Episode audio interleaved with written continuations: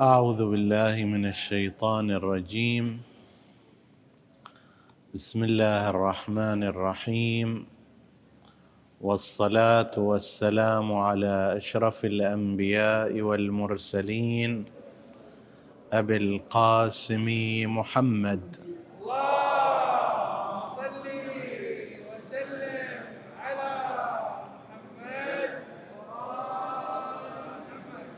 وعلى أهل بيته الطيبين الطاهرين المعصومين المكرمين. السلام عليكم أيها الإخوة المؤمنون أيتها الأخوات المؤمنات ورحمة الله وبركاته. في الصلوات التي تستحب في هذا الشهر مؤكدا وفي سائر الشهور جاءت الفقرة التالية اللهم صل على محمد وآل محمد شجرة النبوة وموضع الرسالة ومختلف الملائكة ومعدن العلم وأهل بيت الوحي. اللهم صل على محمد وآل محمد الفلك الجارية في اللجج الغامرة يأمن من ركبها ويغرق من تركها. المتقدم لهم مارق والمتأخر عنهم زاهق. واللازم لهم لاحق. تقدم لنا بعض الأحاديث في شرح قسم من مفردات هذه الصلوات. ووصلنا إلى كلمة ومعدن العلم. لا بد أن أشير هنا قبل أن أبدأ في بيان هذه الكلمة إلى أن أدعية المعصومين عليهم السلام هي جزء من المدرسة العلمية الفكرية والتربوية الأخلاقية التي كان المعصومون قد أنشأوها في الأمة يعني مصادر العلم عند المعصومين متعددة. أحد تلك المصادر العلمية عقائدية كانت أو فقهية أو غير ذلك أحد تلك المصادر هو الدعاء. فالدعاء ليس مجرد أن ترفع يديك إلى خالق السماء وأن تطلب منه حاجتك. هذا جزء من الدعاء. ولكن جزءا كبيرا لو لم يكن الجزء الأكبر من الأدعية هي عبارة عن معارف. ولذلك يمكن أحيانا حتى تصنيف الأدعية بحسب المعارف الموجودة فيها. مثلا دعاء الندبة يختلف في معارفه التي يريد أن يوصلها إلى الداعي عن دعاء عرفة للإمام الحسين عليه السلام. هذا حزمة معارف وثقافات يريد أن يوصلها وذاك حزمة معارف وثقافات أخر يريد إيصالها. كلها تتكامل لكي تشكل المدرسة الفكرية والعلمية والثقافية للمعصومين عليهم السلام. لذلك من المهم حينما يقرأ الإنسان الدعاء بالإضافة إلى توجهه إلى حاجته التي يطلبها من الله سبحانه وتعالى ينبغي أن يلتفت إلى المعاني والمفاهيم والأفكار الموجودة في هذه الأدعية. من ذلك هذه الكلمة ومعدن العلم وأهل بيت الوحي. المعدن كما ذكرنا في وقت سابق هو ما يصطلح عليه الآن بالمنجم. تقول مثلا في المنطقة الفلانية منجم الفوسفات منجم الذهب. في اللغة العربية يعبر عن المكان الذي ينشأ فيه هذا الفلز أو تلك الثروة يقال له معدن بكسر الدال. وأصلها جاية من عدن حتى عندنا أيضا هذا التعبير يقال فلان عدن على فلان محل. يعني صار استقراره وبقاءه وارتياحه إلى ذلك المكان. فاستقرار أحد في مكان يقال له عدن في المكان. محل الاستقرار يقال محل عدن ومنه جاءت جنات عدن يعني جنات استقرار بقاء استمرار. معدن من هذه التركيبات جاية. معدن كل شيء هو أصله ومنشأه ومكان وجوده وبقائه. يقال له معدن. فأنت لما تجي تسلم وتصلي على رسول الله وعلى أهل بيته باعتبار أنهم معدن العلم مكان العلم أصل العلم منهم ينشأ العلم كما مر في حديث للإمام الحسيني عليه السلام أنه قال أفيست أفيستقي هذا الخلق العلم من عندنا ويتبعون غيرنا.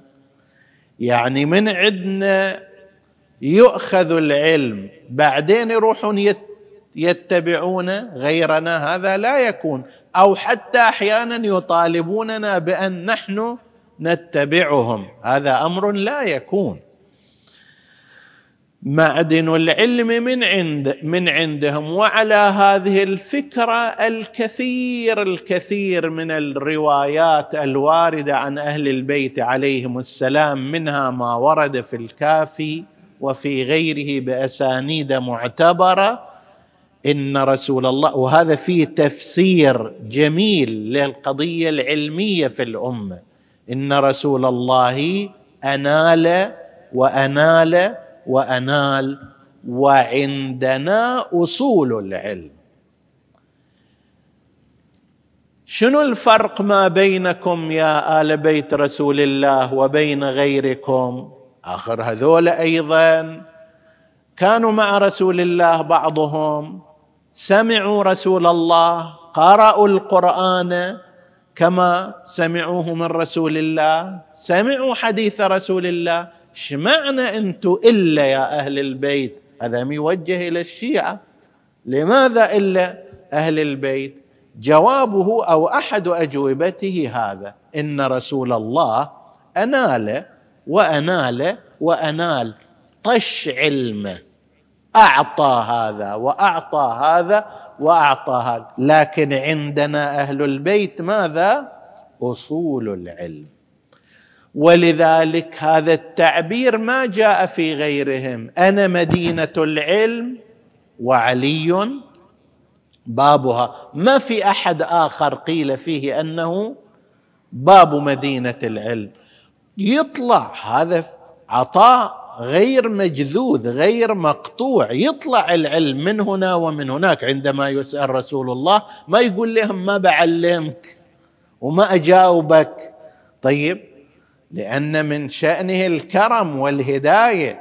لكن بين أن واحد قد احتوى علم الكتاب كله وبين شخص آخر لا يعرف لا يوجد عندنا في علماء الأمة غير آل محمد صلى الله عليه وسلم.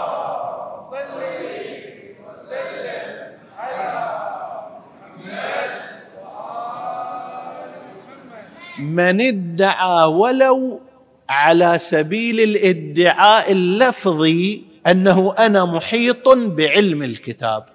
ما في عندنا أحد. تاريخيا لا يذكر هذا. طيب لكن أهل البيت عليهم السلام قالوا عندنا علم الكتاب.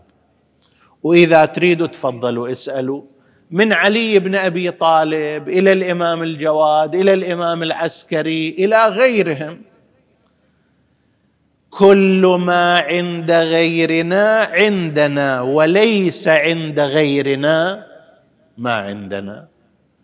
فهم اذا معدن العلم أصل العلم منشأ العلم ما يرتبط بالشريعة وما يرتبط بالهداية الربانية. من الكلمات الجميلة التي هي تنزل على المرتكزات العقلائية عند الناس أن الخليل ابن أحمد الفراهيدي خليل ابن أحمد الفراهيدي مؤسس علم العروض. علم العروض هو مقياس الشعر.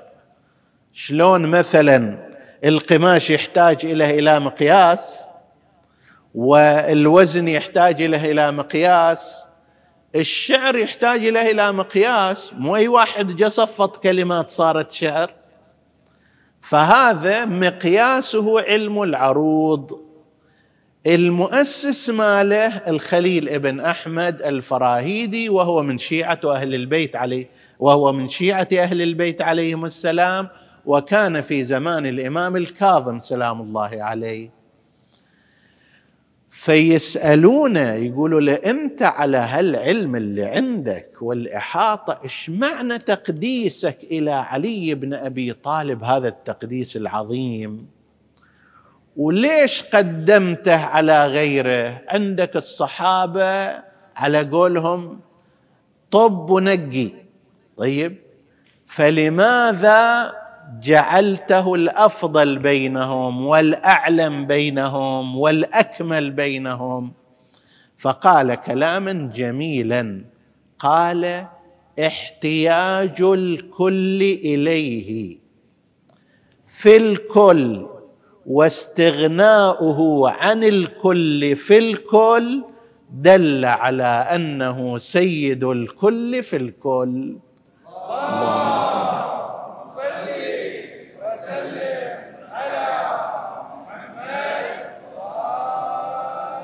يعني الإمام علي عليه السلام كان مستغنيا عن كل الصحابة في كل المجالات. ما شفنا يوم من الأيام اجى سألهم في مسألة فقهية تفسير قرآن عقائد أول تالي تاريخ مستقبل ماضي ابدا. فهو مستغن عن كل الأصحاب في كل المجالات العلمية.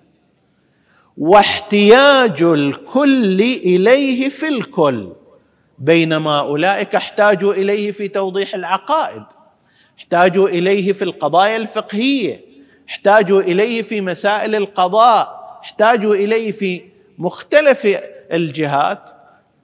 فاحتياج الكل إليه في كل المجالات دل على أنه سيد الكل في كل شيء. فهم اذا أهل بيت العلم معدن العلم في بعض النصوص مدينة العلم في بعضها خزان العلم وكلها تنتهي إلى جهة واحدة. التأكيد على موضوع أهل بيت الوحي لماذا؟ لأنه من الممكن أن يدعي إنسان أنه أنا أيضا عندي إحاطة علمية عظيمة جدا عندي علم كثير. فيقال له ها العلم قسمان علم بشري خاضع للخطأ والصواب. قد يكون خطا وقد يكون صوابا. أما إذا صار وحي لا بعد. هذا ما في احتمال أن يكون فيه خطأ. التأكيد من قبلهم على أنهم هم أهل بيت الوحي يعني أن سنخ علمهم لا يتطرق إليه احتمال الاشتباه والخطأ والغلط ابدا. غيرهم لا يستطيعون أن يقولون نحن أهل بيت الوحي. وبالتالي حتى إذا عالم من الممكن أن يكون علمك هذا خاطئ. تشوف مثلا بعض المذاهب الإسلامية يقوم شيء كبير منها على القياس. والسنة إذا قيست محق الدين. بعض المذاهب الأخرى يقوم جزء كبير من استدلالهم على مثلا آراء وعمل أهل المدينة أهل مدينة رسول الله. وهذا قد يكون شيئا غير صحيح وهكذا. لكن إذا صارت القضية قضية علم من أهل بيت الوحي لا مجال في هذا. وأهل بيت الوحي اللهم صل على محمد وآل محمد. الفلك الجارية في اللجج الغامرة يأمن من ركبها ويغرق من تركها. المتقدم لهم مارق والمتأخر عنهم زاهق واللازم لهم لاحق. الفلك هي السفينه بالتحريك فلك لا كواكب. فلك جاري يعني سفن تجري ولكن في البحر وفي اللجج الغامرة لجج جمع لجة لجة مثل الموج وغامرة يعني تغمر ما يكون عليها. تعبير هذه الصلوات عن الأئمة عليهم السلام عن المعصومين بالفلك الجارية مرة ينظر إليهم كمجموع فيعبر عنهم كسفينة نوح. سفينة واحدة مثل أهل بيتي فيكم كسفينة نوح. باعتبار ينظر إليهم كمجموعة واحدة. ومره ينظر إليهم باعتبارهم أفراد متعددين في أزمنة متعددة ومختلفة فهنا لا يحتاج إلى شنو؟ سفن وفلك متعددة. السفينة اللي تشيل جماعة سنة مثلا أربعين غير السفينة اللي تشيل جماعة سنة مئتين. لاختلاف الزمان لذلك في بعض الأماكن عبر عنهم بسفينة عندما ينظر إليهم كمجموع واحد وأحيانا ينظر إليهم باعتبارهم متعددين أفرادا ومتنوعين أزمنة. هالتشبيه هذا تشبيه جميل سفينة وهذه كما ورد في القرآن الكريم جعلت الفلك من آيات الله العظيمة. في الآية المباركة إن في خلق السماوات والأرض واختلاف الليل والنهار والفلك التي تجري في البحر بما ينفع الناس تكمل الآية لآيات لقوم يعقلون. تعدد آيات أخرى. بس سبحان الله تخلي هالآية المباركة خلق السماوات والأرض اختلاف الليل والنهار من الآيات العظيمة جدا تخلي بجنبها شنو؟ الفلك التي تجري في البحر بما ينفع الناس. وهذا يعني تعداد ينبغي أن يلفت النظر وبالفعل الأمر هكذا. تلاحظ أنه لو تخلي مسمار هالقد في البحر يروح إلى الأعماق. وسفينة تشيل إلها ألف طن من الحمولة مع ذلك تطفو على سطح الماء. اليومين سفينة جانحة على في قناة السويس وأغلقت القناة عشرات الناقلات ومشاكل وكذا. ولو استمر هذا إلى فترة طويلة تتعطل حركة التجارة العالمية. ليش؟ لأنه إلى هذه الساعة لا يوجد شيء ينقل حاجات البشر أكبر وأرخص في نفس الوقت من الفلك الجارية. يعني تتصور مثلا لو أنه ماكو ناقلات نفط لازم ينقلوها بهذه الصهاريج. قد لازم تحتاج إليها؟ تحتاج إليك تخلي صهاريج منا إلى نفس المكان ومع ذلك ما تنقل ملايين الأطنان. بين ملايين البراميل أو مئات الأطنان. بينما هذه الناقلة وناقلة واحدة في هالبحر العظيم تنقل لك ملايين البراميل بشكل مستمر من مكان إلى مكان وبكلف بسيطة بالقياس إلى غيره. بالقياس إلى الطائرات مثلا بالقياس إلى النقل البري. وكل هذا قائم على نظرية. أن يكون الشيء هذا في كثافته أقل من كثافة الماء بس. بحيث لو كان ذلك الشيء كثافته أكثر من كثافة الماء يطمس. المسمار هذا ليش يطمس في الماء؟ لأن كثافته ليست أقل من كثافة الماء. هم كانوا يستخدمون في السابق قضية الأخشاب في السفن باعتبار أن كثافتها أقل. فيما بعد لما صاروا يصنعون من الحديد والفولاذ وغير ذلك صاروا يصنعوها بشكل خلوها مجوفة في في وسطها ضمن نظريات هندسية يعرفها المهندسون بس تبقى هذه الناقلة الهائلة العظيمة لما تشوفها تطالع هذه خمسة ستة طوابق. طيب مثل الغول بس مع ذلك لما تنزل إلى البحر تمشي رخاء ولا كأنما فيها حديد ولا كأنما فيها قطعة فولاذ بس تمشي ولا تغرق ولا كذا. فهي من الآيات العظيمة التي ينبغي أن يلتفت إليها الإنسان والله سبحانه وتعالى جعل القانون الفيزيائي هكذا. وجعل كثافة الماء بهذه الصورة. وإلا لو لم يكن بهذا الشكل كان الأمر غير متيسر للإنسان. لو أراد الله بالإنسان نصبا وتعبا لما صنع هذه المعادلة في الماء. وآنئذ ما يقدر يستخدم هذا الماء حتى في سفينة الجالبوت يروح يصيد فيه السمك. فضلا عن هذه الناقلات العظيمة الضخمة. فهي من الآيات.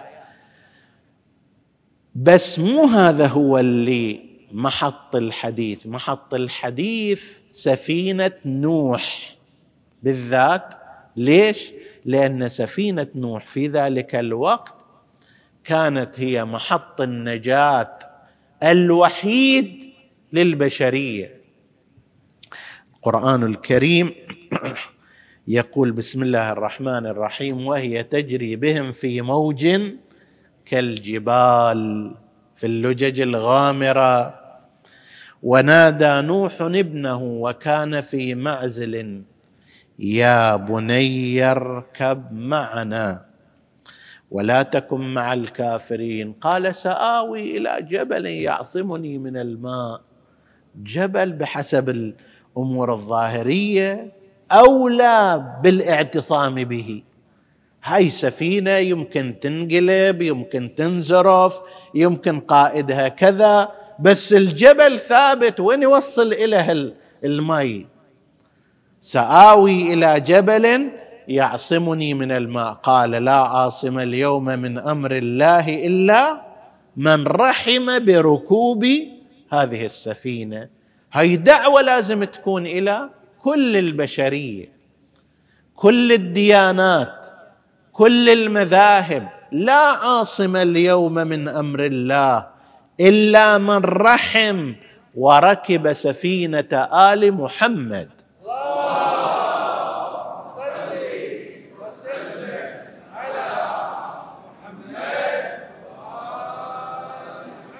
وهذا حديث تشبيه بسفينة نوح قلنا مو مطلق السفينة هنا فقط قال الفلك الجارية في اللجج الغامرة. طبعا هذه إشارة إلى تلك.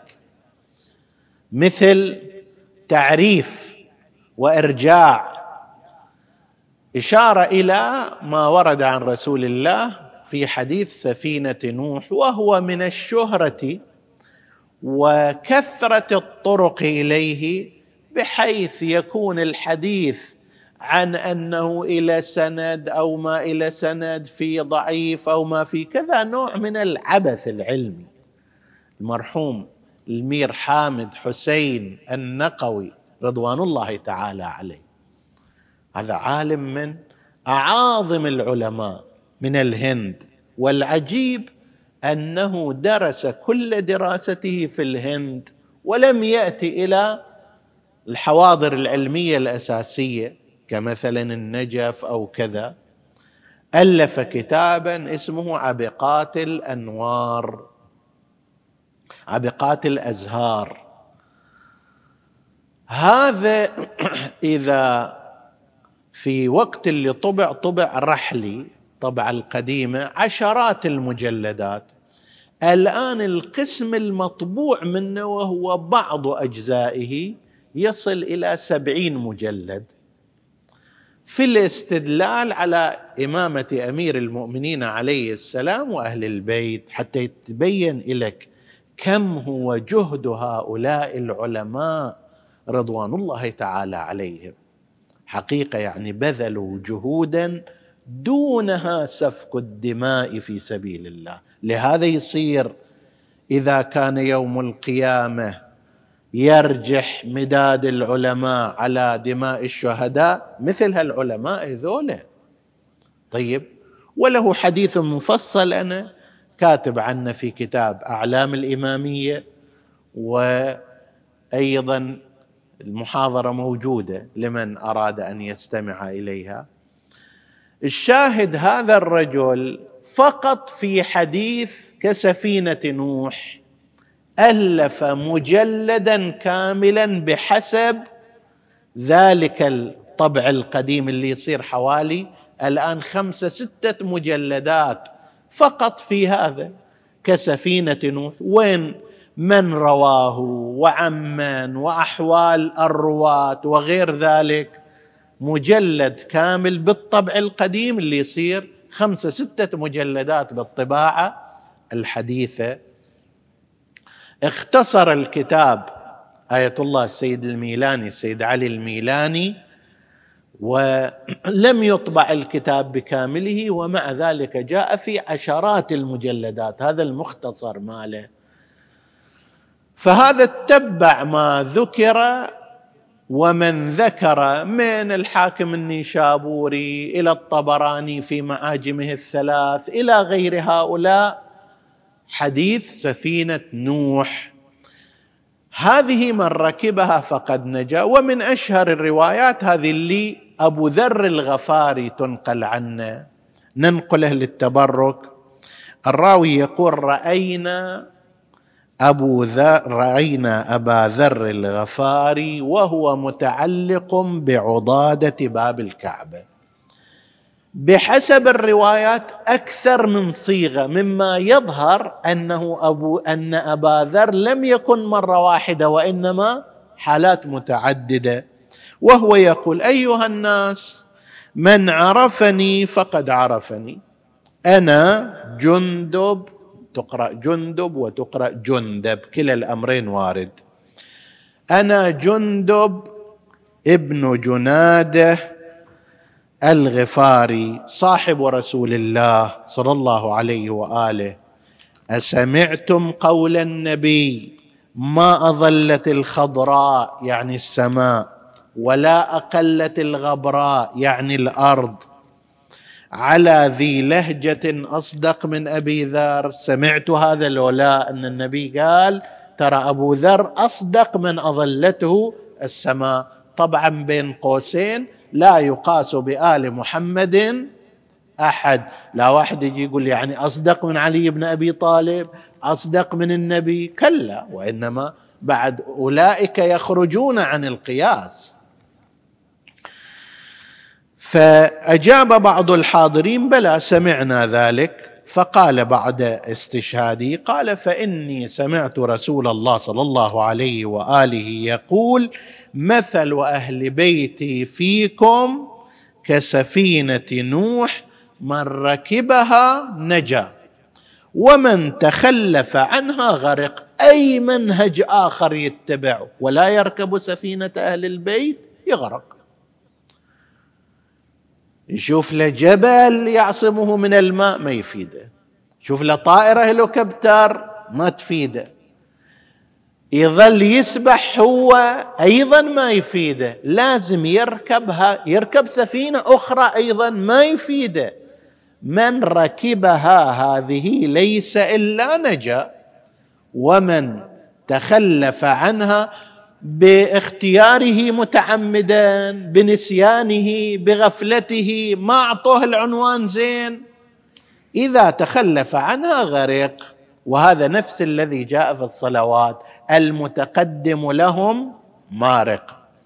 أكو بعض الناس يريدون يطوفوا الأئمة الإمام يقول له لا طريقة حل المسائل وتغيير الأمة بهالشكل يقول لا لازم إحنا نروح وراء الحل العسكري مثل بعض الثورات اللي صارت في أزمنتهم. لا يقول هذا مروق خروج.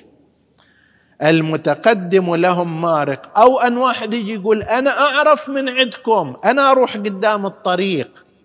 المتقدم لهم مارق. والمتأخر عنهم زاهق. واللازم لهم لاحق. نسأل الله سبحانه وتعالى أن يجعلنا وإياكم من اللازمين لهم والمتابعين لخطواتهم والمهتدين بهداهم. إنه على كل شيء قدير. وصلى الله على سيدنا محمد وآله الطاهرين.